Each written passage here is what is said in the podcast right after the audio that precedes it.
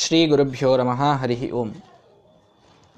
ಸುಮಧ್ವ ವಿಷಯದ ಆರನೆಯ ಸರ್ಗದಲ್ಲಿ ಪ್ರಾರಂಭಕ್ಕೆ ನಾವು ನೋಡಿದ್ದೇವೆ, ಅದ್ಭುತವಾದಂತಹ ಒಂದು ಪಂಡಿತರ ಮಂಡಲಿ ಶ್ರೀಮದ್ ಆಚಾರ್ಯರ ಎದುರಿಗೆ ಉಪಾಸೀನವಾಗಿದೆ. ಆಚಾರ್ಯರಿಗೆ ಐತರೇಯ ಸೂಕ್ತದ ಒಂದು ಭಾಗದ ಅರ್ಥವನ್ನು ಅಲ್ಲಿದ್ದ ಒಬ್ಬ ವೃದ್ಧ ಪಂಡಿತರು ಎದ್ದು ನಿಂತು ಇದರ ಭಾವವನ್ನು ನೀವು ನಮಗೆ ತಿಳಿಸಬೇಕು ಅಂತ ಆಗ್ರಹವನ್ನು ಮಾಡಿದ್ದಾರೆ. ಅರ್ಥವನ್ನು ಹೇಳುವ ಮೊದಲು ಲಕ್ಷಣಶಾಸ್ತ್ರ ಅರ್ಥಾತ್ ವೇದೋಚ್ಚಾರಣದ ಲಕ್ಷಣವನ್ನು ತಿಳಿಸುವ ಶಿಕ್ಷಾಶಾಸ್ತ್ರಕ್ಕೆ ವಿಹಿತವಾಗಿ ಅತ್ಯಂತ ಸುಂದರವಾಗಿ ವರ್ಣಗಳ ಸ್ಪಷ್ಟತೆಯ ಒಂದು ಉಚ್ಚ ಸ್ಥಾನವನ್ನು ಮುಟ್ಟಿ ಅತೂರ್ಣವಾಗಿ, ಅಂದರೆ ಏನು ಗಡಿಬಿಡಿ ಇಲ್ಲದೇನೆ ಎಷ್ಟು ಮಾತ್ರಾಗಳನ್ನು ಹೇಳಬೇಕೋ ಅಷ್ಟು ಸರಿಯಾಗಿ ಮಾತ್ರಾಗಳ ಉಚ್ಚಾರಣವನ್ನು ಮಾಡ್ತಾ ಬಹಳ ಸುಂದರವಾಗಿ ಮೇಘಗಂಭೀರ ನಾದದಲ್ಲಿ ಶ್ರೀಮದಾಚಾರ್ಯರು ವೇದದ ಉಚ್ಚಾರಣವನ್ನು ಮೊದಲಿಗೆ ಮಾಡಿ, ಐತರೇಯ ಸೂಕ್ತದ ಉಚ್ಚಾರಣವನ್ನು ಮೊದಲಿಗೆ ಮಾಡಿ ಅದರ ಅರ್ಥವನ್ನು ತಾವು ಹೇಳಿದ್ದಾರೆ. ಒಂದು ಅರ್ಥವನ್ನು ಹೇಳಿದರು ಶ್ರೀಮದಾಚಾರ್ಯರು, ಈ ಭಾಗಕ್ಕೆ ಈ ರೀತಿಯಾದ ಅರ್ಥ ಅಂತ.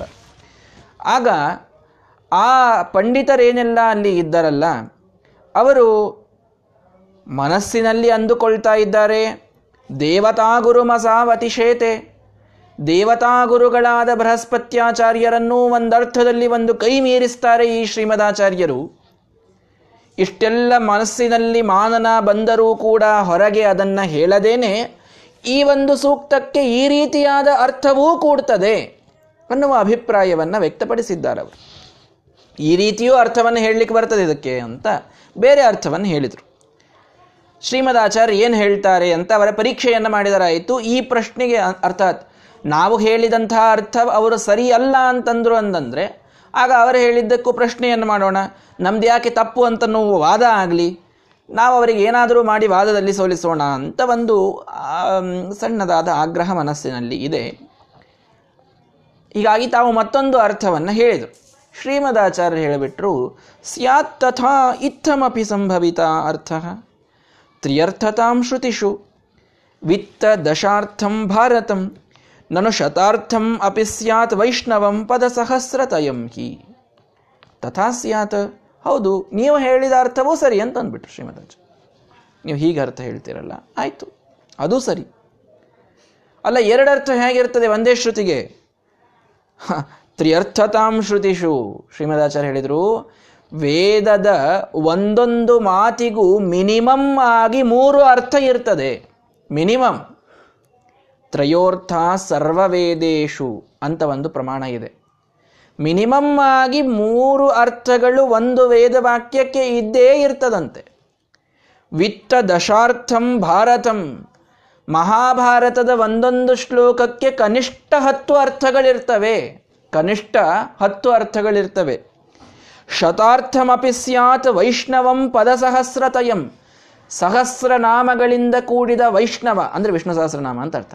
ವಿಷ್ಣು ಸಹಸ್ರನಾಮದ ಒಂದೊಂದು ಶಬ್ದಕ್ಕೂ ಒಂದೊಂದು ದೇವರ ನಾಮಕ್ಕೂ ಕೂಡ ಮಿನಿಮಮ್ ನೂರು ಅರ್ಥಗಳಿರ್ತವೆ ಅಂತ ಹೇಳಿಬಿಟ್ಟು ಶ್ರೀಮದಾಚಾರ್ಯ. ವೇದದ ಅರ್ಥ ತಾವು ಒಂದು ಹೇಳಿದ್ದರು ಐತರೇಯ ಉಪನಿಷತ್ತಿನದು, ಇನ್ನೊಂದು ಅರ್ಥವನ್ನು ವಾದಿಗಳು ಹೇಳಿದರು, ಅದು ಅವರ ಸಿದ್ಧಾಂತಕ್ಕೆ ವಿರುದ್ಧವಾಗಿರಲಿಲ್ಲ. ಶ್ರೀಮದಾಚಾರ್ಯ ಹೇಳಿದರು ಸರಿ, ಅದು ಕರೆಕ್ಟು. ಒಂದಕ್ಕೆ ಎರಡು ಅರ್ಥ ಹೇಗೆ ಕರೆಕ್ಟ್ ಇರ್ತದ್ರಿ ಅಂತ ಅವರು ಪ್ರಶ್ನೆ. ಒಂದಕ್ಕೆ ಎರಡಲ್ರಿ, ಮೂರು ಮಿನಿಮಮ್ ಇರ್ತದೆ ಅಂತ ಆಚಾರ್ಯರ ಉತ್ತರ. ವೇದದ ಒಂದೊಂದೊಂದೊಂದು ವಾಕ್ಯಕ್ಕೂ ಮೂರು ಮಿನಿಮಮ್ ಆದ ಅರ್ಥಗಳಿರ್ತವೆ. ಮಹಾಭಾರತದ ಒಂದೊಂದು ವಾಕ್ಯಕ್ಕೆ ಹತ್ತು ಅರ್ಥಗಳಿರ್ತವೆ ಮಿನಿಮಮ್. ವಿಷ್ಣು ಸಹಸ್ರನಾಮದ ಒಂದೊಂದು ನಾಮಕ್ಕೆ ನೂರು ನೂರು ಅರ್ಥಗಳು ಹೊಂಡ್ತವೆ ಅಂತ ಆಚಾರ್ಯರು ಒಂದು ಮಾತನ್ನು ಹೇಳ್ತಾರೆ. ಆಚಾರ್ಯರು ಹೇಳೋದಲ್ಲ, ಇದು ಬೇರೆ ಪ್ರಮಾಣಗಳಲ್ಲಿ ಬಂದದ್ದು. ನಾರಾಯಣ ಪಂಡಿತಾಚಾರ್ಯರು ಟಿಪ್ಪಣಿಯಲ್ಲಿ ಪ್ರಮಾಣವನ್ನು ತಿಳಿಸ್ತಾರೆ. ತ್ರಯೋರ್ಥ ಸರ್ವವೇದೇಶು ದಶಾರ್ಥ ಸರ್ವಭಾರತೆ ವಿಷ್ಣು ಸಹಸ್ರನಾಮಾಪಿ ನಿರಂತರ ಶತಾರ್ಥಕಂ ಅಂತ ಒಂದು ಪ್ರಮಾಣ. ಆ ಪ್ರಮಾಣದ ಬಲದಿಂದ ಶ್ರೀಮದಾಚಾರ್ಯರು ಈ ಮಾತನ್ನು ಹೇಳಿದರು, ಮೂರು ಮೂರು ಅರ್ಥ ಇವೆ ವೇದಗಳಿಗೆ ಅಂತ, ಅಥವಾ ಭಾರತಕ್ಕೆ ಹತ್ತತ್ತು ಅರ್ಥಗಳಿವೆ ಅಂತ. ನಮ್ಮ ಮಹಾಸ್ವಾಮಿಗಳವರನ್ನು ನೋಡಿದಾಗ ಇದೆಲ್ಲ ಸರಿ ಅಂತ ಅನ್ನಿಸ್ತದೆ. ಆ ಸಮಯದಲ್ಲಿ ಶ್ರೀಮದಾಚಾರ್ಯರು ತಮ್ಮ ಅದ್ಭುತವಾದ ಪಾಂಡಿತ್ಯದಿಂದ ಅದನ್ನು ಸರಿಯಂತ ಹೊಂದಿಸಿ ತೋರಿಸಿದ್ದಾರೆ, ಇಲ್ಲ ಅಂತಲ್ಲ. ಆಗ ಅಷ್ಟೇ ಈ ಒಂದು ರೀತಿಯ ಚಾತುರ್ಯ ಇತ್ತು. ಒಂದೊಂದಕ್ಕೆ ಸಾವಿರಾರು ಅರ್ಥ ನೂರಾರು ಅರ್ಥಗಳನ್ನು ಹೇಳುವಂಥದ್ದು ಅಂತ ಆ ಕಾಲಕ್ಕೆ ಅದನ್ನು ಸೀಮಿತಗೊಳಿಸುವುದು ಬೇಡ. ಅದೇ ಶ್ರೀಮದಾಚಾರ್ಯರ ಪೀಠದ ಮೇಲೆ ಕುಳಿತಂತಹ ಮಹಾಗುರುಗಳು ಮಹಾಸ್ವಾಮಿಗಳವರು ಅವರ ಸನ್ನಿಧಾನವನ್ನೇ ಹೊಂದಿ ಇವತ್ತಿಗೂ ನೂರಾರು ಅರ್ಥಗಳನ್ನು ಹೇಳುವಂಥದ್ದು ಪ್ರಸಿದ್ಧವಾಗಿ ನಾವೆಲ್ಲರೂ ಪ್ರತ್ಯಕ್ಷವಾಗಿ ನೋಡಿದ್ದೆ. ನಮ್ಮ ಊರಿನಲ್ಲೇನೆ ಎರಡು ಸಾವಿರದ ನಾಲ್ಕರಲ್ಲಿ ಒಂದು ತಿಂಗಳ ವಿಜಯಪುರದಲ್ಲಿ ಸ್ವಾಮಿಗಳು ದಿಗ್ವಿಜಯ ಮಾಡಿದಾಗ ಒಂದು ಮಾತು, ಅಂತೇಶು ರೇಮಿರೇ ಧೀರಾಹ ನತೇ ಮಧ್ಯೇಶು ರೇಮಿರೇ ಅಂತ ಒಂದು ವಾಕ್ಯ ನನಗೆ ನೆನಪಿದೆ. ಅದು ಸಣ್ಣವರಿದ್ವಿ ನಾವೆಲ್ಲ ಆವಾಗ. ಆ ಒಂದು ವಾಕ್ಯಕ್ಕೆ ಸ್ವಾಮಿಗಳು ಇಪ್ಪತ್ತು ಅರ್ಥಗಳನ್ನು ಹೇಳಿದರು. ಮಹಾಭಾರತದ ಒಂದು ಮಾತದು, ಅಂತೇಶು ರೇಮಿರೇ ಧೀರಾಹ ನತೇ ಮಧ್ಯೇಶು ರೇಮಿರೇ ಅಂತ ಒಂದು ಮಾತಿತ್ತದು. ಅದಕ್ಕೊಂದು ಇಪ್ಪತ್ತು ಅರ್ಥಗಳನ್ನು ಹೇಳಿದರು ಶ್ರೀಮದ್ ಮಹಾಸ್ವಾಮಿಗಳವರು. ನೋಡ್ರಿ, ಶ್ರೀಮದಾಚಾರ್ಯನ ಹೇಳ್ತಾ ಇದ್ದಾರೆ ಮಹಾಭಾರತದ ಒಂದೊಂದು ವಾಕ್ಯಕ್ಕೆ ಮಿನಿಮಮ್ ಆದ ಹತ್ತು ಅರ್ಥಗಳಿರ್ತವೆ ಅಂತ. ಅದು ಮಿನಿಮಮ್ ಅನ್ನೋದನ್ನು ಪ್ರೂವ್ ಮಾಡಿಬಿಟ್ಟಿದ್ರು. ಸ್ವಾಮಿಗಳು ಇಪ್ಪತ್ತು ಅರ್ಥ ಹೇಳಿದರು, ಹತ್ತು ಬೇಡ ಅಂತ, ಮಿನಿಮಮ್ ಇಪ್ಪತ್ತು ಅರ್ಥ ಹೇಳಿದರು. ಒಂದೊಂದು ಮಾತಿಗೆ ಇಪ್ಪತ್ತು ಅರ್ಥ, ಬಹಳ ಅರ್ಥಗಳನ್ನು ಹೇಳಿದರು. ಅಂತೇಶು ರೇಮಿರೇ ಧೀರಾಹ, ಧೀರರು ಅಂತದಲ್ಲಿ ಇರ್ತಾರೆ, ಮಧ್ಯದಲ್ಲಿ ಇರುವುದಿಲ್ಲ ಅಂತ. ಅಂತದಲ್ಲಿ ಇರ್ತಾರೆ, ಮಧ್ಯದಲ್ಲಿ ಇರೋದಿಲ್ಲ ಅಂತಂದರೆ ಏನರ್ಥ? ಅಂತ ಧರ್ಮ ಅರ್ಥ ಕಾಮ ಮೋಕ್ಷ ನಾಲ್ಕು ವಿಧ ಪುರುಷಾರ್ಥಗಳನ್ನು ತೆಗೆದುಕೊಂಡ್ರೆ ಅಂತ ಅಂತ ಯಾವುದು? ಹೀಗೆ ಹೋದರೆ ಮೋಕ್ಷ ಅಂತ ಆಗ್ತದೆ, ಹಾಗೆ ಬಂದರೆ ಧರ್ಮ ಅಂತ ಆಗ್ತದೆ. ಸೊ ಅಂತೇಶು ರೇಮಿರೇ ಧೀರಾಹ, ಧರ್ಮ ಮತ್ತು ಮೋಕ್ಷ ಇವೆರಡರಲ್ಲೇ ಇರ್ತಾರೆ. ನತೆ ಮಧ್ಯೇಶು ರೇಮಿರೇ, ಅರ್ಥ ಕಾಮ ಇವರೊಳಗೆ ಇರುವುದಿಲ್ಲ ಅಂತ. ಹೀಗೆ ಅರ್ಥ ಮಾಡಿರಿ ಅಂತ. ಈ ರೀತಿ ಬಹಳಷ್ಟು ವಿಚಿತ್ರವಾದಂತಹ ಅರ್ಥಗಳನ್ನು ಹೇಳಿದರು. ನನಗೆ ಯಾಕೆ ಆ ಮಾತು ನೆನಪುಳಿದಿದೆ ಅಂತಂದರೆ, ಸಣ್ಣವನಿದ್ದೆ, ಇನ್ನೂ ಆಗಾಗ ಬಹುಶಃ ಸುಮಧ್ವ ವಿಜಯ ಪ್ರಾರಂಭವಾಗಿತ್ತು, ಹನ್ನೆರಡು ವಯಸ್ಸಿತ್ತು ಅನ್ನಿಸ್ತದೆ ನನಗೆ. ಆ ಸಂದರ್ಭದಲ್ಲಿ ಸ್ವಾಮಿಗಳ ಅರ್ಥವನ್ನು ಮಾಡಿದಾಗ ನಾವು ರಾತ್ರಿ ಪಾದಸೇವೆ ಮಾಡಲಿಕ್ಕೆ ಹೋಗ್ತಿದ್ವಿ. ಸ್ವಾಮಿಗಳದ್ದು ರಾತ್ರಿ ಹೋಗಿ ಪಾದಸೇವೆ ಮಾಡಿ ಬರೋದು. ನಮ್ಮ ಪೂಜ್ಯ ಗುರುಗಳಾದ ಪ್ರದ್ಯುಮ್ನಾಚಾರ್ಯರು ನಮ್ಮನ್ನೆಲ್ಲ ಕರ್ಕೊಂಡು ಹೋಗ್ತಿದ್ದರು, ಹುಡುಗರನ್ನು. ಆಗ ಕರ್ಕೊಂಡು ಹೋದಾಗ ಹೀಗೆ ಏನೋ ಆಗ ಇನ್ನೂ ಹುಡುಗ ಬುದ್ಧಿ, ನಾನು ಪ್ರಶ್ನೆ ಮಾಡಿದೆ. ನಾನು ಆಚಾರ್ಯರಿಗೆ ಕೇಳಿದ್ದೆ, ಆಚಾರ್ಯರು ಸ್ವಾಮಿಗಳಿಗೆ ಕೇಳೋಣ ಅಂತ ನನ್ನ ಕಡೆಯಿಂದ ಕೇಳಿಸಿದರು. ನಾನೇನು ಹೇಳಿದೆ, ಅಂತೇಶು ರೇಮಿರೇ ಧೀರಾಹ ಅಂತ ವಾಕ್ಯ ಇದೆ. ಅಂತೇಶು ಅಂತಂದರೆ ಬಹುವಚನ, ರಾಮ ರಾಮೇ ರಾಮಯೋಹೋ ರಾಮೇಶು ಸಪ್ತಮಿ ಅಂತ ನಾವು ಕಲಿತೀವಿ. ಹೀಗಾಗಿ ಬಹುವಚನದಲ್ಲಿ ಅಂತೇಶು ಅಂತ ಇದೆ. ಸ್ವಾಮಿಗಳವರ ಅರ್ಥ ಹೇಳಬೇಕಾದಾಗ ಧರ್ಮ ಮೋಕ್ಷ ಅಂತ ಎರಡೇ ತಗೊಂಡ್ರು. ಅದಕ್ಕೆ ಮತ್ತೆ ದ್ವಿವಚನ ಇಡಬೇಕಾಗಿತ್ತಲ್ಲ, ಬಹುವಚನ ಇದ್ದ ಅರ್ಥ ಯಾಕೆ ಹೇಳಿದ್ರಿ ಅಂತ ನಾವೊಂದು ಪ್ರಶ್ನೆಯನ್ನು ಮಾಡಿದ್ದೆ. ಅಂತ್ಯಯೋಹೋ ರೇಮಿರೇ ಧೀರಾಹ ನತೆ ಮಧ್ಯಯೋಹೋ ರೇಮಿರೇ ಅಂತ ನೀವು ಅರ್ಥ ಹೇಳಿದಂಗಾಯಿತು, ಆದರೆ ಮಹಾಭಾರತದೊಳಗೆ ಅಂತೇಶು ರೇಮಿರೇ ಧೀರಾಹ ನತೆ ಮಧ್ಯೇಶು ರೇಮಿರೇ ಅಂತಿದೆ. ಬಹುವಚನದ ಪ್ರಯೋಗಕ್ಕೆ ನೀವು ಎರಡೇ ಅಂತ ತಗೊಂಡು ದ್ವಿವಚನದ ಪ್ರಯೋಗದ ಅರ್ಥ ಹೇಳಿದ್ರಲ್ಲ ಅಂತ ಪ್ರಶ್ನೆಯನ್ನು ಮಾಡಿದ್ದೆ. ಸ್ವಾಮಿಗಳವರು ಬಹಳ ಸುಂದರವಾಗಿ ಅದಕ್ಕೆ ಉತ್ತರ ಕೊಟ್ಟಿದ್ದರು. ಧರ್ಮ ಒಂದೇ ಇರ್ತದೇನೋ, ಧರ್ಮದಲ್ಲಿ ಸಾಕಷ್ಟು ಪ್ರಭೇದಗಳಿವೆ, ಮೋಕ್ಷ ಒಂದೇನಾ? ಇಲ್ಲ, ಮೋಕ್ಷದಲ್ಲಿ ಸಾಕಷ್ಟು ಪ್ರಭೇದಗಳಿವೆ, ಎಲ್ಲ ಪ್ರಭೇದಗಳ ವಿವಕ್ಷದಿಂದ ಅಲ್ಲಿ ಬಹುವಚನ ಇದೆ ಅಂತ ತಿಳ್ಕೊಳ್ಬೇಕು ಅಂತ ಸ್ವಾಮಿಗಳವರು ಉತ್ತರ ಕೊಟ್ಟಿದ್ದರು ಆ ಸಮಯದಲ್ಲಿ. ಅಂತೂ ಅದು ನೆನಪಿದೆ. ಹೀಗಾಗಿ ಹೌದೌದು ಹೌದು ಹೌದು ಹೌದು ಅಂತೇಶು ರೇಮಿರೇ ಧೀರಾಹ ನತೇ ಮಧ್ಯೇಶು ರೇಮಿರೇ ಅಂತ ಸ್ವಾಮಿಗಳವರು ಮಾಡಿದಂಥ ಅದ್ಭುತವಾದ ಅರ್ಥಗಳನ್ನು ಸಂಕಲನ ಮಾಡಿ ಪುಸ್ತಕವನ್ನು ಕೂಡ ಪ್ರಿಂಟ್ ಮಾಡಿದ್ದಿದೆ. ಹೀಗಾಗಿ ಸ್ವಾಮಿಗಳವರು ತಾವು ಇವತ್ತಿಗೂ ಕೂಡ ಶ್ರೀಮದಾಚಾರ್ಯರು ಅಂದು ಹೇಳಿದಂಥ ಮಾತು ಎಷ್ಟು ಸತ್ಯ ಅಂತನ್ನೋದನ್ನು ನಮಗೆ ತೋರಿಸಲಿಕ್ಕೆ ಅವರು ಜ್ವಲಂತ ಸಾಕ್ಷಿಗಳಾಗಿದ್ದಾರೆ. ಹಾಗೆಯೇ ಶತಾರ್ಥಂ ವೈಷ್ಣವ ಪದ ಸಹಸ್ರತಯಂ, ವಿಷ್ಣು ಸಹಸ್ರನಾಮದ ಒಂದೊಂದು ಮಾತಿಗೆ ಒಂದೊಂದು ಪದಕ್ಕೆ ನೂರು ನೂರು ಅರ್ಥಗಳಿವೆ ಅಂತ ಅದು ಕೂಡ ಕಾಣ್ತದೆ ನಮಗೆ. ಮಹಾಸ್ವಾಮಿಗಳವರು ಮೈಸೂರಿನಲ್ಲಿ ಒಂದು ಯಾವುದೋ ಒಂದು ಬಿಲ್ಡಿಂಗು, ಬಹುಶಃ ಒಂದೇನೋ ಭವನ, ಅದರದ್ದೊಂದು ಸ ಏನಂತಾರೆ ಪ್ಲಾಟಿನಮ್ ಜುಬ್ಲಿ ಅಂತಾರಲ್ಲ, ಎಪ್ಪತ್ತೈದು ವರ್ಷದ್ದೇನೋ ಒಂದು ಮಹೋತ್ಸವ ಇತ್ತು.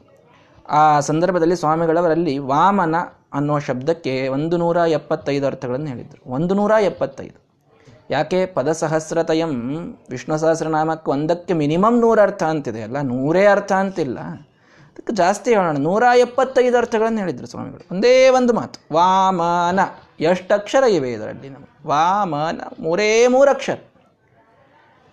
ದೊಡ್ಡ ಸ್ವಾಮಿಗಳು ಸತ್ಯಪ್ರಮೋದಿ ತೀರ್ಥ ಶ್ರೀಪಾದಂಗಳವರು ರಾಮ ಅನ್ನೋದಕ್ಕೆ ಒಂದು ನೂರ ಹತ್ತು ಅರ್ಥಗಳನ್ನು ಹೇಳಿದರು.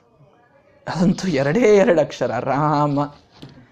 ಎರಡು ಅಕ್ಷರಗಳಲ್ಲಿ ಎಲ್ಲ ಉಪನಿಷತ್ತುಗಳು, ವೇದ, ಗಾಯತ್ರಿ ಮಂತ್ರ, ಹತ್ತು ಅವತಾರಗಳು ಎಲ್ಲ ತಂದಿಟ್ಬಿಟ್ಟಿದೆ. ನೂರ ಹತ್ತು ಅರ್ಥಗಳು ಎರಡು ಅಕ್ಷರಕ್ಕೆ. ಇವು ಮೂರು ಅಕ್ಷರಕ್ಕೆ ನೂರ ಎಪ್ಪತ್ತೈದು ಅರ್ಥಗಳು. ಯಥಾ ಗುರು ತಥಾ ಶಿಷ್ಯ. ಹೀಗಾಗಿ ಎಲ್ರಿಗೂ ಆಶ್ಚರ್ಯ. ಇದು ನಾನು ಹೇಳೋದೇನು ದೊಡ್ಡ ದೊಡ್ಡ ಮಾತಲ್ಲ ನಿಜವಾಗಿ. ಬಹಳ ಸಣ್ಣವರು ನಾವು ಯೋಗ್ಯತೆಯಲ್ಲಿ. ಮಹಾಸ್ವಾಮಿಗಳವರನ್ನು ವರ್ಣನೆ ಮಾಡುವಂಥ ಯೋಗ್ಯತೆಯೂ ನಮ್ಮದಲ್ಲ. ಒಂದು ಕೆಲವು ವರ್ಷಗಳ ಹಿಂದೆ ಬೆಂಗಳೂರಿನಲ್ಲಿ ಮಹಾಸ್ವಾಮಿಗಳವರ ಅರ್ಥಾತ್ ಹಿರಿಯ ಸ್ವಾಮಿಗಳವರ ಜನ್ಮಶತಮಾನೋತ್ಸವದ ಕಾರ್ಯಕ್ರಮವಾದಾಗ ತಾವೆಲ್ಲ ಯಾರು ಹಿರಿಯರಿದ್ದೀರಿ ಅಲ್ಲಿ ಬಂದಿರಬಹುದು ಅಥವಾ ಅದನ್ನು ಆನ್ಲೈನ್ ನೋಡಿರಬಹುದು.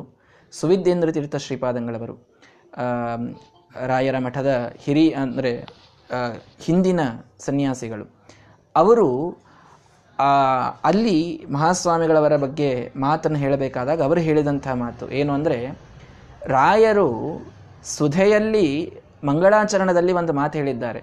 ಪ್ರತಿ ವಾಕ್ಯಂ ಪ್ರತಿ ಪದಂ ಅನೇಕಾಕೂತಿ ಗರ್ಭಿತ ಪ್ರತಿಭಾತಿ ಸುಧಾ ಅಥಾಪಿ ಗ್ರಂಥಾಲ್ಪತ್ವಾಯ ನೋಚ್ಯತೆ ಅಂತೊಂದು ರಾಯರ ಶ್ಲೋಕ ಇದೆ. ಸುಧೆಯ ಒಂದೊಂದು ವಾಕ್ಯಕ್ಕೆ ಒಂದೊಂದು ಪದಕ್ಕೆ ನನಗೆ ಒಂದು ನೂರಾರು ಅರ್ಥಗಳು ನನ್ನ ಕಣ್ಣಿಗೆ ಕಾಣ್ತಾ ಇವೆ, ಬರೀಬೇಕು ಅಂತ ಹಂಬಲ ಇದೆ. ಅಷ್ಟೆಲ್ಲ ಅರ್ಥಗಳನ್ನು ಬರೆದು ಬಿಟ್ಟರೆ ಜನ ದೊಡ್ಡ ಗ್ರಂಥ ಆಗಿ ಓದೋದನ್ನು ಬಿಟ್ಟು ಬಿಡ್ತಾರೆ. ಗ್ರಂಥ ಗೌರವ ಭಯಾತ್ ನಾನಿದನ್ನು ಬರೀತಾ ಇಲ್ಲ, ಒಂದೇ ಅರ್ಥ ತಿಳಿಸ್ತಾ ಇದ್ದೇನೆ ಅಂತ ರಾಯರು ಬರೆದಿದ್ದಿದೆ. ಹಾಗೆ ಬರೆದು ಸುಧೆಗೆ ಅವರು ಟಿಪ್ಪಣಿಯನ್ನು, ಪರಿಮಳ ಅನ್ನುವಂಥ ಹೆಸರಿನ ಟಿಪ್ಪಣಿಯನ್ನು ಬರೀತಾರೆ ರಾಯರು. ಹೀಗಾಗಿ ರಾಯರು ಕೇವಲ ದಿಗ್ದರ್ಶನವನ್ನು ಮಾಡಿದ್ರು, ಒಂದೊಂದು ಸುಧೆಯ ವಾಕ್ಯಕ್ಕೆ ಅನೇಕ ಅನೇಕ ಅರ್ಥಗಳು ಹೊಂಡ್ತವೆ ಅಂತ. ಅದು ಹೇಗೆ ಅಂತನ್ನೋದು ನಮಗೆ ಇಲ್ಲಿಯವರೆಗೆ ಗೊತ್ತಾಗಿರಲಿಲ್ಲ. ಸುವಿದೇಂದ್ರ ತೀರ್ಥರು ಹೇಳುವಂತಹ ಮಾತಿದು. ಸತ್ಯಾತ್ಮತೀರ್ಥ ಶ್ರೀಪಾದಂಗಳವರಂತಹ ಅಭಿನವ ರಾಘವೇಂದ್ರ ತೀರ್ಥರನ್ನು ನೋಡಿದಾಗ ನಮಗೆ ಎಲ್ಲ ಸುಧೆಯ ಒಂದೊಂದು ಪಂಕ್ತಿಗೂ ಎಷ್ಟೆಷ್ಟು ಅರ್ಥಗಳು ಹೇಳಬಹುದು, ಇಷ್ಟೆಲ್ಲ ಹೇಳಬಹುದು ಅನ್ನುವ ಕಲ್ಪನೆ ಆದರೂ ಬರ್ತಾ ಇದೆ. ಹೀಗಾಗಿ ಇವರು ರಾಯರ ಪ್ರತಿರೂಪದಂತೆ ನಮಗಿದ್ದಾರೆ ಅಂತ ಸುವಿದೇಂದ್ರ ತೀರ್ಥರು ಹೇಳಿದಂತಹ ಮಾತು. ಹೀಗಾಗಿ ಅಷ್ಟು ಅದ್ಭುತವಾಗಿ ಮಹಾಸ್ವಾಮಿಗಳವರು ಒಂದೊಂದೊಂದೊಂದು ವಾಕ್ಯಕ್ಕೆ ಒಂದೊಂದು ಶಬ್ದಕ್ಕೆ ಅದ್ಭುತವಾದ ಅರ್ಥಗಳನ್ನು ಮಾಡುವಂಥದ್ದುಂಟು. ಹೀಗಾಗಿ ಆ ವಿವಕ್ಷ ಎಲ್ಲಿಂದ ಪ್ರಾರಂಭ ಆಯ್ತಿದು ಅಂತಂದರೆ ಇಲ್ಲಿದೆ ನೋಡಿ ಮೂಲ. ಶ್ರೀಮದಾಚಾರ್ಯ ಹೇಳಿದ ಮಾತು, ಶ್ರುತಿಯ ಒಂದೊಂದು ವಾಕ್ಯಕ್ಕೆ ಮೂರು ಅರ್ಥಗಳು, ಭಾರತದ ಒಂದು ವಾಕ್ಯಕ್ಕೆ ಮಿನಿಮಮ್ ಹತ್ತು ಅರ್ಥಗಳು, ವಿಷ್ಣು ಸಹಸ್ರನಾಮಕ್ಕೆ ನೂರು ಅರ್ಥಗಳು ಅಂತ ಹೇಳಿದರು ಶ್ರೀಮದಾಚಾರ್ಯರು. ಇತ್ಯುದೀರಯತಿ ವಿಸ್ತೃತ ಚಿತ್ತೆ ಭೂಸುರಾಹ ಇಹ ಜಿಗೀಷವ ಏನಂ ಊಚುಹು ಅರ್ಥಶತಕಂ ಹರಿನಾಂನಾಂ ವರ್ಣ್ಯತಾಂ ಇತಿ ಸಹಾಸ ಮುಖಾಸ್ತೆ. ಈ ರೀತಿಯಾಗಿ ಆ ವಿಸ್ತೃತ ಚಿತ್ತರು ಹೇಳಿ, ವಿಸ್ತೃತ ಚಿತ್ತ ಅಂದರೆ ವಿಸ್ತೃತ ಅಂದರೆ ಪೂರ್ಣ, ಚಿತ್ತ ಅಂದರೆ ಪ್ರಜ್ಞೆ, ವಿಸ್ತೃತ ಚಿತ್ತ ಅಂದರೆ ಪೂರ್ಣಪ್ರಜ್ಞೆ, ಆಯಿತಾ. ಈ ರೀತಿಯಾಗಿ ಪೂರ್ಣಪ್ರಜ್ಞರು ಹೇಳ್ತಾ ಇರಬೇಕಾದಾಗ ವಿಷ್ಣು ಸಹಸ್ರನಾಮದ ಒಂದೊಂದು ಮಾತಿಗೆ ನೂರು ನೂರು ಅರ್ಥಗಳಿವೆ, ಒಂದೊಂದು ನಾಮಕ್ಕೆ ನೂರು ಅರ್ಥಗಳಿವೆ ಅಂತ ಇನ್ನೂ ಹೇಳಿ ಮುಗಿಸಿರಲಿಲ್ಲ ಶ್ರೀಮದಾಚಾರ್ಯರು. ಭೂಸುರಾಹ ಮುಂದೆ ಕೂತಂತಹ ಪಂಡಿತರು ಸಾಹಸ ಮುಖಾಹ ಏನೋ ಭಾರಿ ಸಾಹಸ ತೋರ್ದಂತೆ ಮಾಡಿ ಏನಂ ಜಿಗೀಷವಃ ಸಿಕ್ಕರು ಶ್ರೀಮದಾಚಾರ್ಯರು. ಸೋಲ್ಸೋಣ ಇವರನ್ನು, ಬರೀ ಮಾತಾಡಿದ್ರಾಗ್ತದೇನು, ನೂರರ್ಥ ಹೇಳಲಿಕ್ಕಾಗ್ತದೇನು, ಹೇಳಬಹುದು, ನೂರು ನೂರು ಅರ್ಥ ಇವೆ ರೀ ಅಂತ ಜೋರಾಗಿ ಟೇಬಲ್ ತಟ್ಟಿ ಹೇಳೋದು, ಒಂದು ಅರ್ಥನೇ ಬರ್ತದೇನಿಲ್ಲ ಅಂಥವ್ರು ಇರ್ತಾರೆ. ಜೋರು ಟೇಬಲ್ ತಟ್ಟಿ ಮಾತಾಡ್ಬಿಡೋದು, ಅದರೊಳಗಿಂದ ಒಂದು ಇಂಪ್ಲಿಮೆಂಟ್ ಮಾಡ್ತಿರೋದಿಲ್ಲ. ಹೀಗಾಗಿ ಇವರು ಸಿಗ್ಬಿದ್ರು ನೋಡ್ರಿ ಇಲ್ಲಿ ಶ್ರೀಮದಾಚಾರ್ಯರು. ಯಾಕೆ ಒಂದರ ಅರ್ಥ ಹೇಳಿ ನೋಡೋಣ. ಅರ್ಥಶತಕಂ ಹರಿನಾಂನಾಂ ವರ್ಣ್ಯತಾಂ, ಆ ಹರಿನಾಮ ಅರ್ಥಾತ್ ವಿಷ್ಣು ಸಹಸ್ರನಾಮ, ವಿಷ್ಣು ಸಹಸ್ರನಾಮದ ಒಂದೇ ಒಂದು ಪದಕ್ಕೆ ವಿಶ್ವಂ ಅಂತ ಪ್ರಾರಂಭ ಆಗ್ತದಿಲ್ಲ. ವಿಶ್ವಂ ವಿಷ್ಣು ವಷಟ್ಕಾರ ಭೂತಭವ್ಯ ಭವತ್ಪ್ರಭು ಭೂತಕೃತ ಭೂತಭೃತ ಭಾವ ಭೂತಾತ್ಮ ಭೂತಭಾವನ, ಹೀಗೆ ವಿಶ್ವಂ ಅಂತ ಪ್ರಾರಂಭ ಆಗಿದ್ದು ಸರ್ವಪ್ರಹರಣಾಯುಧ ಅನ್ನುವವರೆಗೆ ಸಾವಿರ ನಾಮಗಳಾಗ್ತವೆ, ಹೌದಾ. ಸರಿ, ಈ ಸಾವಿರ ನಾಮಗಳಲ್ಲಿ ಮೊದಲನೇ ನಾಮ ಯಾವುದು? ವಿಶ್ವಂ ಅನ್ನುವಂಥದ್ದು, ಹೌದಾ. ಈ ವಿಶ್ವ ಅನ್ನೋದಕ್ಕೆ ನೂರರ್ಥಗಳನ್ನು ಹೇಳ್ರಿ ನೋಡೋಣ. ಸಿಗಿಬಿದ್ರು ಶ್ರೀಮದಾಚಾರ್ಯರು. ಬರೀ ಮಾತಿಗೆ ಹೇಳಿದ್ರೆ ಆತೇನು, ಅರ್ಥ ಹೇಳಬೇಕಲ್ಲ, ಹೇಳಿ. ಪೂರ್ಣಪ್ರಜ್ಞರಿಗೆ ಒಂದು ನಾಮದ ನೂರು ಅರ್ಥಗಳನ್ನು ಹೇಳ್ರಿ ಅಂತ ಆ ಮುಂದೆ ಕೂತಂತಹ ಎಲ್ಲ ಪಂಡಿತರು ಇವರನ್ನು ಇಲ್ಲಿ ಸೋಲಿಸಬಹುದು ನಾವು, ಸಿಗಿಬಿದ್ರಿ ಇವರು, ಇವರಿನ್ನೇನು ಸೋತು ಬಿಡುತ್ತಾರೆ, ಇವರಿಗೆ ನೂರು ಅರ್ಥಗಳನ್ನು ಹೇಳಲಿಕ್ಕೆ ಸಾಧ್ಯವೇ ಆಗೋದಿಲ್ಲ ಅಂತ ಎಲ್ಲರೂ ಏನೋ ಏರಿ ಬಂದಂತೆ ಬಂದು ಕೂತರು. ಶ್ರೀಮದಾಚಾರ್ಯ ಹೇಳಿದರು, ವರ್ಣಯಾಮಿ ತದಹಂ ಸಕಲಂ ವಹ ಸೌಷ್ಠವಾತ್ ಅನುವದಂತು ಭವಂತಃ ತಂ ವದಂತಮಿತಿ ತೇ ಅಥ ವದಂತಹ ಬಾಢಮಿತಿ ಅತಿದೃಢೋದ್ಯಮಂ ಆಪುಹು. ತದಹಂ ಸಕಲಂ ವಹ ವರ್ಣಯಾಮಿ. ಶ್ರೀಮದಾಚಾರ್ಯ ಹೇಳಿದರು, ಎಲ್ಲ ಹೇಳ್ತೀನಿ, ನೂರು ಅರ್ಥ ಯಾಕಾದ್ರೆ ಆ ನೂರು ಎರಡು ನೂರು ಅರ್ಥ ಹೇಳ್ತೇನೆ, ಬೇಕಾದ್ರೆ ನೂರು ಅರ್ಥಗಳನ್ನು ಹೇಳಬೇಕಲ್ಲ, ಹೇಳ್ತೀನಿ. ಒಂದು ಕಂಡೀಷನ್ ಏನು, ಸೌಷ್ಠವಾತ್ ಭವಂತಹ ಅನುವದಂತ, ನಾನು ಹೇಳಿದ್ದನ್ನು ನಾನು ಹೇಗೆ ಹೇಳಿದ್ನೋ ಹಾಗೆ ನೀವು ವಾಪಸ್ ಅನುವಾದ ಮಾಡಿ ತೋರಿಸ್ಬೇಕು. ಇಲ್ಲಿ ಬರ್ತದೆ ನೋಡಿರಿ, ಪಾಠ ಕೇಳಲಿಕ್ಕೆ ಭಾಳ ರುಚಿ ಇರ್ತದೆ, ಅದನ್ನು ಅನುವಾದ ಮಾಡಿ ವಾಪಸ್ ಹೇಳ್ರಿ ಅಂತಂತಂದರೆ ಅಲ್ಲೊಂದು ಸ್ವಲ್ಪ ಪ್ರಾರಂಭ ಆಗಿಬಿಡ್ತದೆ, ಟುಕು ಟುಕು ಟುಕು ಅಂತೀವಿ ನಮ್ಮ ಭಾಷಾದೊಳಗೆ.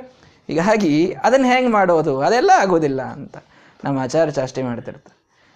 ಈ ವಿಜಯವಾಡದೊಳಗೆ ಪಾನಕ ನರಸಿಂಹದೇವರು ಅಂತಿದ್ದಾರೆ, ಪಾನಕ ನರಸಿಂಹದೇವರು, ಅಲ್ಲೇ ಒಂದು ವಿಶೇಷ ಪಾನಕಾಸಿ, ದೊಡ್ಡ ಬಾಯಿ ತೆಗೆದಂಥ ನರಸಿಂಹದೇವರ ಮೂರ್ತಿ. ಬಾಯಿ ಅಷ್ಟೇ ಅದ, ಬಾಯಿ ಅಂದರೆ ಮುಖ ಅಷ್ಟೇ ಅದು, ಕೆಳಗೆ ದೇಹ ಇಲ್ಲ. ಆ ಪಾನಕ ನರಸಿಂಹದೇವರ ವೈಶಿಷ್ಟ್ಯ ಏನು ಅಂತಂತಂದರೆ, ನೀವು ಎಷ್ಟು ಪಾನಕ ಹಾಕ್ತೀರಿ ಅದರ ಅರ್ಧ ಪಾನಕ ಹೊರಗೆ ಬರ್ತದೆ. ವಿಚಿತ್ರ ಅದೇ, ಅದು ಅರ್ಧ ಒಳಗೆ ಹೋಗ್ತದೆ. ನೀವು ಒಂದು ವಾಟಗ ಪಾನಕ ಹಾಕಿದ್ರಿ ಅಂದರೆ ಅರ್ಧ ವಾಟಗ ಹೊರಗೆ ಬರ್ತದೆ, ಒಂದು ಕಲಶ ಪೂರ್ಣ ಹಾಕಿದ್ರಿ ಅಂದರೆ ಅರ್ಧ ಕಲಶ ಹೊರಗೆ ಬರ್ತದೆ, ಒಂದು ಬಿಂದಿಗೆ ಪೂರ್ಣ ಹಾಕಿದ್ರಿ ಅಂದರೆ ಒಂದು ಅರ್ಧ ಬಿಂದಿಗೆ ಹೊರಗೆ ಬರ್ತದೆ, ಒಂದು ಕೊಡ ಪೂರ್ಣ ಜೋರಾಗಿ ಸುರಿದ್ರಿ ಅಂದರೆ ಅರ್ಧ ಕೊಡ ಹೊರಗೆ ಬರ್ತದೆ. ಪಾನಕ ನರಸಿಂಹದೇವರು ಅರ್ಧ ಕುಡಿದು ಬಿಡ್ತಾರೆ ಅವರು, ಎಲ್ಲ ಅರ್ಧ ಅಷ್ಟೇ ಹೊರಕು. ಯಾವನೊಬ್ಬ ಅದನ್ನ ಟೆಸ್ಟ್ ಮಾಡಬೇಕು ಅಂತ ಹಿಂಗೆ ಕೈ ಹಾಕಿಬಿಟ್ಟು ಮೊಳಗೇನೋ ಅದಂತ ಅರ್ಧ ಕೈ ಹೊರಗೆ ಬಂತು, ಅರ್ಧ ಕೈ ಕಟ್ಟಾಗಿಬಿಡ್ತು. ಆದಂತಹ ಕಥೆ ಇದು. ಯಾರ ಜೊತೆನೇ ಪರೀಕ್ಷೆ ಮಾಡಲಿಕ್ಕೆ ಹೋದ ನರಸಿಂಹದೇವ್ರ ಜೊತೆಗೆ ಮಾಡಬಾರ್ದು. ಹೀಗಾಗಿ ಅರ್ಧ ಕೈ ಹೊರಗೆ ಬಂದುಬಿಡ್ತು ಅಂತ ಕೇಳ್ತೀವಿ. ನಡೆದ ಕಥೆ, ಮತ್ತು ಯಾವುದೋ ಕಟ್ಟ ಕಥೆ ಅಲ್ಲ. ಹಾಗಾಗಿ ಪಾನಕ ನರಸಿಂಹದೇವರು ಅಂತ ಅಂದರೆ ಎಲ್ಲ ಕುಡಿದು ಕೂಡೋರು ಅಂತ, ಬೇರೆ ಏನು ಹೊರಗೇನಿಲ್ಲ ಅಂತ ಆಚಾರ ನಮಗೆ ಎಲ್ಲ ಕೆಲವೊಂದು ವಿದ್ಯಾರ್ಥಿಗಳಿಗೆ ಬೈತಿರ್ತಾರೆ, ನೀವೆಲ್ಲ ಪಾಠ ಹೇಳಿಸ್ಕೊಂಡು ಅನುವಾದ ಮಾಡದೆ ಹಾಗೆ ಕೂತ್ಬಿಟ್ವಿ ಅಂದರೆ ಏನು ಪಾನಕ ನರಸಿಂಹದೇವರಾಗಿರಿ. ಪಾನಕ ನರಸಿಂಹದೇವರು ಅರ್ಧಾರೆ ಕೊಡ್ತಾರೆ, ನೀವು ಅರ್ಧಾನೂ ಕೊಡೋದಿಲ್ಲ, ಎಲ್ಲ ಕೇಳಿ ಕೂತು ಬಿಡ್ತೀರ ಒಳಗೆ, ಬೇರೆ ಏನೂ ಮುಂದೆ ಹೇಳೋದೇ ಇಲ್ಲ, ಅನುವಾದೇ ಮಾಡೋದಿಲ್ಲ ಅಂತ ಬೈತಿರ್ತಾರೆ. ಹೀಗಾಗಿ ಇವರೆಲ್ಲರೂ ಮುಂದೆ ಕೂತವ್ರು ಪಾಪ ಪಾನಕ ನರಸಿಂಹದೇವರ ಸ್ವರೂಪದವ್ರು ಇದ್ರು ಅವರು. ಅಂದರೆ ನೀವು ಹೇಳ್ರಿ, ನೂರ ಅರ್ಥ ನೀವು ಹೇಳ್ರಿ ಅಂತ ಹೇಳೋದು, ಹುರಿದುಂಬಿಸ್ಬಿಡೋದು, ನೀವು ಹೇಳ್ರಿ ಹೇಳ್ರಿ. ಶ್ರೀಮದಾಚಾರ್ಯ ಹೇಳಿದ್ರು ಅವಶ್ಯವಾಗಿ ಹೇಳ್ತೀನಿ, ನೀವು ವಾಪಸ್ ಹೇಳಬೇಕು ನನಗದನ್ನು. ನೂರು ನೂರೇನು ಇನ್ನೂರು ಅರ್ಥಗಳನ್ನು ಹೇಳ್ತೀನಿ ಬೇಕಾದ್ರೆ. ನಾನು ಹೇಳಿದಂತೆ ಶಬ್ದಶಾಸ್ತ್ರಕ್ಕೆ ಏನಂದರೆ ವ್ಯಾಕರಣಶಾಸ್ತ್ರಕ್ಕೆ ನಾನು ಹೇಗೆ ಹೊಂದಿಸಿ ಹೇಳ್ತೀನೋ ಅಷ್ಟೆಲ್ಲ ಸೂತ್ರಗಳನ್ನು ಬಾಯಿಪಾಠ ಹೇಳಿ ಆ ಅರ್ಥವನ್ನು ನೀವು ನನಗೆ ಮರಳಿ ಹೇಳಿ, ಎಲ್ಲರೂ ಕೂಡ ಹೇಳ್ರಿ ಬೇಕಾದ್ರೆ, ಆದರೆ ನನಗದನ್ನು ಮರಳಿ ಹೇಳಬೇಕು ಅಂತಂದರು.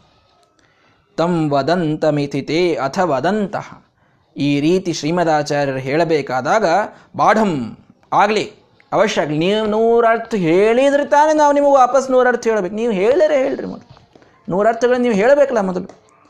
ಅತಿ ದೃಢೋದ್ಯಮ ಮಹಾಪೂಹು, ನಾರಾಯಣ ಪಂಡಿತಾಚಾರ್ಯ ಹೇಳ್ತಾರೆ, ದೊಡ್ಡ ಸಾಹಸಕ್ಕೆ ಕೈ ಹಾಕಿದ್ರು ಆ ಎಲ್ಲ ಪಂಡಿತರು ಅಂತ. ಯಾಕೆ ದೊಡ್ಡ ಸಾಹಸ? ಶ್ರೀಮದಾಚಾರ್ಯರನ್ನು ಪರೀಕ್ಷೆ ಮಾಡೋದು ಅಷ್ಟು ಸರಳ ಏನದು? ನೂರರ್ಥಗಳನ್ನು ಹೇಳಬೇಕು ಅಂದರೆ ನೂರರ್ಥ ಹೇಳಿಟ್ಬಿಡ್ತಾರೆ ಅವ್ರು, ಮುಂದೇನು ಅವರಿಗೆ ವಾಪಸ್ ಮಾಡಿರಿ ಅಂತಂದ್ರೆ ಆಗೋದಿಲ್ಲ. ಅವನ್ನ ಶ್ರೀಮದಾಚ್ ಅವರೆಲ್ಲರೂ ಏನು ಕ್ಯಾಲ್ಕುಲೇಷನ್ ಹಾಕ್ಕೊಂಡ್ರು, ನಾವು ಸಾಕಷ್ಟು ಮಂದಿ ಇದ್ದೀವಿ, ನೂರಾರು ಜನ ಇದ್ದೀವಿ. ಹೀಗಾಗಿ ಅದರೊಳಗೆ ಒಂದಿಷ್ಟು ಮೇನ್ ಪಂಡಿತರು ಒಂದು ಹತ್ತು ಮಂದಿ ಕೂತಿದ್ರು ಎದುರಿಗೆ, ಫಸ್ಟ್ ಪಂಕ್ತಿ ಒಳಗೆ, ಮುಂದಿನ ಪಂಕ್ತಿ ಒಳಗೆ ಕೂಡೋರು ಇರ್ತಾರೆ, ಭಾಳ ಇಂಪಾರ್ಟೆಂಟ್ ಅಂತ. ಅವ್ರಿಗೆ ಏನು ತಿಳಿಲಿ ಬಿಡಲಿ, ಗೋಣ್ ಹಾಕ್ಲಿಕ್ಕೆ ಮುಂದೆ ಕೂತಿರ್ತಾರೆ. ಎಷ್ಟು ಬೇಕಾದಷ್ಟು ಕಿವಿ ಚಲೋ ಇರಲಿ, ಎಲ್ಲ ಇರಲಿ ಅಂತೂ ಮುಂದೆ ಎದುರಿಗೆ ಗೋಣ್ ಹಾಕೋದು ಕೂತಿರ್ತಾರೆ. ಅವ್ರನ್ನ ನೋಡಿದರೆ ಅವ್ರಿಗೆ ಪೂರ್ಣ ಎಲ್ಲ ತಿಳಿಯಿತು ಪಾಠ ಅಂತ ಅನ್ನಿಸ್ತಿರ್ತದೆ. ಪಾಪ ಹಂಗೇನು ಇರುವುದಿಲ್ಲ. ಮತ್ತು ಭ್ರಮಾ ಮಂದಿಗೆ ಅಂತೂ ಒಂದು ಹತ್ತು ಮಂದಿ ಮುಂದೆ ಕೂತಿದ್ರು. ಅವರು ಏನು ಕ್ಯಾಲ್ಕುಲೇಷನ್ ಅವ್ರದ್ದು, ಏ ನೀನು ಮೊದಲೇ ಹತ್ತು ನೆನಪಿಟ್ಕೊಂಬಿಡು, ನೀನು ಮುಂದಿನ ಹತ್ತು, ಲೆವೆನ್ ಟು ಟ್ವೆಂಟಿ ನಿನಗೆ contract, twenty one to thirty ನಿನಗೆ ಕಾಂಟ್ರಾಕ್ಟ್. ಹೀಗೆ ಅವರೊಂದು, ಅವ್ರು ಎಷ್ಟು ಹೇಳ್ತಾರೆ ಭಾಳ ಆದರೆ ಒಂದು ನಲವತ್ತೈವತ್ತು ಹೇಳ್ತಾರೆ ಅಂತ ಇಟ್ಕೋ. ಒಂದು ಐದು ಜನ, ಅದು ನಲ್ವತ್ತೈವತ್ತು ಎಲ್ಲಿ ಹೇಳಲಿಕ್ಕಾಗ್ತದೆ, ಅಷ್ಟಾದರೂ ಆಗಬೇಕಲ್ಲ, ಅಂತೂ ಒಂದು ಐದು ಜನ ನೆನಪಿಟ್ಕೊಂಡ್ರಾಯಿತು, ಹತ್ತತ್ತು ಹತ್ತತ್ತು ನೆನಪಿಟ್ಕೊಳ್ಳೋಣ. ಅವರಾದರೆ ಒಬ್ಬರೇ ಎಲ್ಲ ಹೇಳಬೇಕು. ನಾವು ಅನುವಾದ ಮಾಡಬೇಕಾದಾಗ ನೀವು ಎಲ್ಲರೂ ಕೂಡ ಅನುವಾದ ಮಾಡಿ ಅಂತ ಹೇಳಿದ್ದಾರಲ್ಲ ಶ್ರೀಮದಾಚಾರ್ಯರು, ಎಲ್ಲರೂ ಒಂದು ಹತ್ತತ್ತು ಹತ್ತತ್ತು ನೆನಪಿಟ್ಕೊಂಡು ಹೇಳ್ಬಿಡೋಣ ಅಂತ ಕ್ಯಾಲ್ಕುಲೇಷನ್ ಹಾಕಿಕೊಂಡು ಅವಶ್ಯವಾಗಿ ನಾವು ಹೇಳುತ್ತೇವೆ, ನೀವು ಅದನ್ನು ಮೊದಲು ನೂರರ್ಥ ಹೇಳ್ರಿ ಅಂತಂದರು. ಆಗ ಶ್ರೀಮದಾಚಾರ್ಯರು ಪ್ರತ್ಯಯ ಪ್ರಕೃತಿ ಸಂಗಮ ಭಂಗೀಂ ಶಬ್ದಶಾಸ್ತ್ರ ವಿಹಿತಾಂ ಪ್ರತಿದರ್ಶ್ಯ ಶುದ್ಧ ದೀಹಿ ಶ್ರುತಿ ಶಿರಶತ ಸಿದ್ಧಾನ್ ಅಭ್ಯದಾತ್ ಸಪದಿ ವಿಶ್ವಪದಾರ್ಥಾನ್. ಆಗ ಶುದ್ಧ ದೀಹಿ, ಶುದ್ಧ ಬುದ್ಧಿ ಉಳ್ಳಂತಹ ಮಹಾಸ್ವಾಮಿಗಳವರಾದಂತಹ ಶ್ರೀಮದಾಚಾರ್ಯರು ಸಪದಿ, ಒಂದೇ ಕ್ಷಣಕ್ಕೆ ಅವರು ಆಯಿತು ನಾವು ಹೇಳ್ತೇವೆ ಅನ್ನುವ ಕ್ಷಣಕ್ಕೇನೆ ಪ್ರಾರಂಭ ಮಾಡಿಬಿಟ್ರು. ವಿಶ್ವಂ ಅಂದರೆ ಏನರ್ಥ ತಗೊಳ್ರಿ. ಹಾಗೆ ಪ್ರತ್ಯಯ ಪ್ರಕೃತಿ ಸಂಗಮ ಭಂಗೀಂ ಶಬ್ದಶಾಸ್ತ್ರ ವಿಹಿತಾಂ, ವ್ಯಾಕರಣಶಾಸ್ತ್ರದಲ್ಲಿ ಹೇಳುವಂತಹ ಯಾವ ಪ್ರತ್ಯಯಕ್ಕೆ ಯಾವ ಪ್ರಕೃತಿ ಕೂಡಿದಾಗ ಸಂಗಮವಾದಾಗ ಏನೊಂದು ರೂಪ ತಯಾರಾಯಿತು ಅನ್ನೋದನ್ನೆಲ್ಲ ತೋರಿಸ್ತಾ ನೋಡ್ರಿ. ರಾಮಃ ಅಂತೊಂದು ಪದ ಇದೆ ಸಂಸ್ಕೃತದಲ್ಲಿ. ರಾಮಃ ಅಂತನ್ನೋದಕ್ಕೆ ರಾಮ ಅನ್ನೋದು ಪ್ರಕೃತಿ. ಪ್ರಕೃತಿ ಅಂತಂದರೆ ಆ ಮೂಲಧಾತು ಮೂಲ ರೂಪ. ಹ ಅಹ ಅಂತೇನು ಮುಂದೆ ವಿಸರ್ಗ ಇಡ್ತೀರಿ, ಅದಕ್ಕೆ ಸುಪ್ ಪ್ರತ್ಯಯ ಅಂತ ಕರೀತಾರೆ, ಸುಬಂತ ಅಂತ ಕಲಿತೀರಿ ನೀವು, ಸುಪ್ ಪ್ರತ್ಯಯ ಅಂತಂತಾರೆ ಅದಕ್ಕೆ. ಆ ಪ್ರತ್ಯಯಗಳು ಮತ್ತು ಪ್ರಕೃತಿಗಳು ಕೂಡಿದಾಗ ಒಂದು ಪದ ಅಂತ ಆಗ್ತಿರ್ತದೆ, ಸರಿನಾ? ಇದೆಲ್ಲ ವ್ಯಾಕರಣಶಾಸ್ತ್ರದ ಡೀಪ್ ಆದಂತಹ ನಾಲೆಜು ಶ್ರೀಮದ್ ಆಚಾರ್ಯರಿಗೆ ಎಷ್ಟಿರ್ತದೆ ಹೇಳ್ರಿ? ಸಾಕಷ್ಟು ಇರ್ತದೆ ಅವರಿಗೆ. ಮಹಾವ್ಯಾಕರಣ ಅಂಬೋಧಿ, ಮಹಾವ್ಯಾಕರಣವನ್ನು ಅರಿದು ಕುಡಿದಂತಹ ಮಹಾನುಭಾವರು, ವಾಯುದೇವರ ಅವತಾರ ಅವರು. ಹೀಗಾಗಿ ಯಾವ ಪ್ರ ಪ್ರತ್ಯಯ ಯಾವ ಪ್ರಕೃತಿ ಎಲ್ಲಿ ಕೂಡಿತು, ಏನು ಭಂಗಿ ತಯಾರಾಯಿತು ಅಂತ ಶಬ್ದಶಾಸ್ತ್ರಕ್ಕೆ ವಿಹಿತವಾಗಿ ವ್ಯಾಕರಣಶಾಸ್ತ್ರಕ್ಕೆ ಹೊಂದುವಂತೆ ಎಲ್ಲವನ್ನ ತೋರಿಸ್ತಾ ತೋರಿಸ್ತಾ ಶ್ರುತಿ ಶಿರ ಶತಸಿದ್ಧಾನ್. ಶ್ರುತಿ ಶಿರ ಶ್ರುತಿಯ ತಲೆಯಂತೆ ಇರುವಂಥದ್ದು ಉಪನಿಷತ್ತು ಅಂತ ಅರ್ಥ, ಶ್ರುತಿಯ ಮೂರ್ಧನ್ಯ ಭಾಗದಲ್ಲಿರುವಂಥದ್ದು. ಆ ಉಪನಿಷತ್ತುಗಳು, ನೂರಾರು ಉಪನಿಷತ್ತುಗಳ ಪ್ರಮಾಣವನ್ನು ಕೊಡ್ತಾ ವಿಶ್ವ ಪದಾರ್ಥಾನ್ ಅಭ್ಯದಾತ್, ವಿಶ್ವ ಅನ್ನುವ ಪದದ ಅರ್ಥವನ್ನು ಹೇಳ್ತಾ ಹೇಳ್ತಾ ಐವತ್ತರವತ್ತು ಅರ್ಥಗಳನ್ನು ಹೇಳಿಬಿಟ್ರು ಶ್ರೀಮದಾಚಾರ್ಯರು ಒಂದೇ ಕ್ಷಣಕ್ಕೆ. ಬಡ ಬಡ ಬಡ ವಿಶ್ವ ವಿಶ್ವ ಅಂತನ್ನೋದೇನು? ವಿಷ ವಿಷ ಪ್ರವೇಶನೇ ಅಂತ ಧಾತು. ವಿಷ ಅಂತನ್ನೋದಕ್ಕೆ ಈ ಕುಡಿಯು ವಿಷ ಅಲ್ಲ, ಅದು ವಿಷ ಷಣ್ಮುಖಶ, ಇದು ವಿಷ ಶಂಕರಶ ಇದೆ, ತಾಲುವ್ಯ ಶ ಅದ. ಹೀಗಾಗಿ ವಿಷ ಪ್ರವೇಶನೇ ಅಂತ ಧಾತು ಇದೆ. ಅಂದರೆ ಎಲ್ಲ ಕಡೆಗೆ ಪ್ರವೇಶ ಮಾಡಿದವನಿಗೆ ವಿಶ್ ಅಂತಂತಾರೆ. ವ ಅನ್ನೋದಕ್ಕೆ ಜ್ಞಾನರೂಪ ಅಂತ ಅರ್ಥ ಇದೆ. ಎಲ್ಲ ಕಡೆಗೆ ಪ್ರವೇಶ ಮಾಡಿದರೂ ಎಲ್ಲದರ ಜ್ಞಾನವನ್ನು ಹೊಂದಿದಂಥವನಿಗೆ ವಿಶ್ವ ಅಂತಂತಾರೆ. ಈಗ ನಾವು ಪ್ರವೇಶ ಬಹಳ ಕಡೆಗೆ ಮಾಡ್ತೀವಿ. ನಾನು ಬೆಂಗಳೂರಿಗೆ ಹೋದೆ, ಪ್ರವೇಶ ಮಾಡಿದೆ, ಅಲ್ಲಿ ಏನು ಜ್ಞಾನ ಇಲ್ಲ ನನಗೆ, ಅಲ್ಲಿ ಬಗ್ಗೆ ಅಲ್ಲಿ ಅಲ್ಲಿ ಮೆಜೆಸ್ಟಿಕ್ ಅಂದರೆ ಏನು ಗೊತ್ತಿಲ್ಲ, ಆನಂದರಾವ್ ಸರ್ಕಲ್ ಅಂದ್ರೆ ಏನು ಗೊತ್ತಿಲ್ಲ, ಯಶವಂತಪುರ ಅಂದ್ರೆ ಏನು ಗೊತ್ತಿಲ್ಲ, ಮತ್ತು ಜ್ಞಾನನೇ ಇರಲಿಲ್ಲ ಅಂತಂದರೆ ಉಪಯೋಗ ಏನು? ಎಲ್ ಪ್ರವೇಶ ಮಾಡಿದ ಎಲ್ಲ ಜಾಗದ ಜ್ಞಾನ ಇದ್ದಂಥವ, ಆದ್ದರಿಂದ ಅವನಿಗೆ ವಿಶ್ವ ಅಂತಂತಾರೆ. ವಿಷ ಎಲ್ಲ ಕಡೆಗೆ ಪ್ರವೇಶಿಸಿ ವ್ಯಾಪಿಸಿ ವ ಜ್ಞಾನರೂಪನಾಗಿದ್ದಾನಾದ್ದರಿಂದ ವಿಶ್ವ ಅಂತಂತಾರೆ ಅಂತ. ಅಥವಾ ವಿನಾ ಪಕ್ಷಿಣಾ ಶ್ವಯತಿ ಇತಿ ವಿಶ್ವ. ವಿ ಅನ್ನೋದಕ್ಕೆ ಗರುಡ ದೇವರು ಅಂತ ಅರ್ಥ ಇದೆ. ವಿ ಪಕ್ಷಿ ಪರಮಾತ್ಮನೋಹು, ವಿ ಅಂತನ್ನೋದಕ್ಕೆ ಗರುಡ ದೇವರು, ಗರುಡನ ಮೇಲೆ ಶ್ವಯತಿ ಎಲ್ಲ ಕಡೆಗೆ ತಿರುಗಾಡ್ತಾನಾದ್ದರಿಂದ ವಿಶ್ವ ಅಂತ ಅವನಿಗೆ ಕರೀತಾರೆ ಅಂತೂ ಅರ್ಥವನ್ನು ಮಾಡಿಕೊಳ್ಳಬಹುದು. ಅಥವಾ ವಿಶೇ ವಿ ವಿಶೇಷೇಣ ಎಲ್ಲ ಕಡೆಗೆ ಶ್ವ ವ್ಯಾಪ್ತರಾಗಿದ್ದಾರೆ ಆದ್ದರಿಂದ ವಿಶ್ವ, ನಿತ್ಯ ವೃದ್ಧನಾದ ಸ್ವರೂಪವನ್ನು ಉಳ್ಳವನಾಗಿದ್ದಾನೆ ಆದ್ದರಿಂದ ವಿಶ್ವ. ಅಥವಾ ವಿಶ್ವ ಅನ್ನೋ ಶಬ್ದಕ್ಕೆ ಪೂರ್ಣ ಅಂತ ಅರ್ಥ ಇದೆ. ಎಲ್ಲ ರೀತಿಯಿಂದಲೂ ಪೂರ್ಣಮದ ಪೂರ್ಣಮಿದಂ ಪೂರ್ಣಾತ್ ಪೂರ್ಣಮದಚ್ಯತೆ ಅಂತ ಹೇಳಿದಂತೆ ಅವನು ಪೂರ್ಣನಾಗಿದ್ದಾನೆ ಆದ್ದರಿಂದ ವಿಶ್ವ. ಅಥವಾ ವಿಶ್ವ ಅನ್ನೋ ಶಬ್ದಕ್ಕೆ ಬ್ರಹ್ಮದೇವರು, ವಾಯುದೇವರು, ಅಗ್ನಿ, ಯಮ ಇವರೆಲ್ಲರಿಗೂ ಕೋಶದಲ್ಲಿ ವಿಶ್ವ ಅಂತ ಹೆಸರಿದೆ. ಹೀಗಾಗಿ ಅವರೆಲ್ಲರಿಗೂ ಕೂಡ ಆ ವಿಶ್ವ ಶಬ್ದ ಅವರಲ್ಲಿ ಬರುವಂತೆ ತಾನು ಅಂತರ್ಯಾಮಿಯಾಗಿದ್ದಾನಾದ್ದರಿಂದ ಅವನು ವಿಶ್ವ. ಹೀಗೆ ಒಂದೇ ಎರಡೇ ಐವತ್ತರವತ್ತರ್ಥಗಳನ್ನು ಶ್ರೀಮದಾಚಾರ್ಯರು ಒಂದಾದ ಮೇಲೊಂದು ಒಂದಾದ ಮೇಲೊಂದು ವ್ಯಾಕರಣಕ್ಕೆ ಹೊಂದುವಂತೆ ಸರಿಯಾಗಿ ಪ್ರತ್ಯಯಗಳನ್ನು ಪ್ರಕೃತಿಗಳನ್ನು ತಿಳಿಸ್ತಾ ತಿಳಿಸ್ತಾ ಅದ್ಭುತವಾದ ಅರ್ಥಗಳನ್ನು ವಿಶ್ವ ಶಬ್ದಕ್ಕೆ ಹೇಳಿಟ್ಟು ಬಿಟ್ಟು ಅನುವಾದ ಮಾಡೋ ಪಾಳಿ ಬಂತು ನೋಡ್ರಿ ಮುಂದಿನ ಕೂತು ಪಂಡಿತರದು. ಅವರೇನು ಮಾಡಿದರು ಅನ್ನೋದನ್ನು ನಾಳೆಯ ದಿನ ನೋಡೋಣ. ಶ್ರೀಕೃಷ್ಣ ಅರ್ಪಣ ಮಸ್ತು.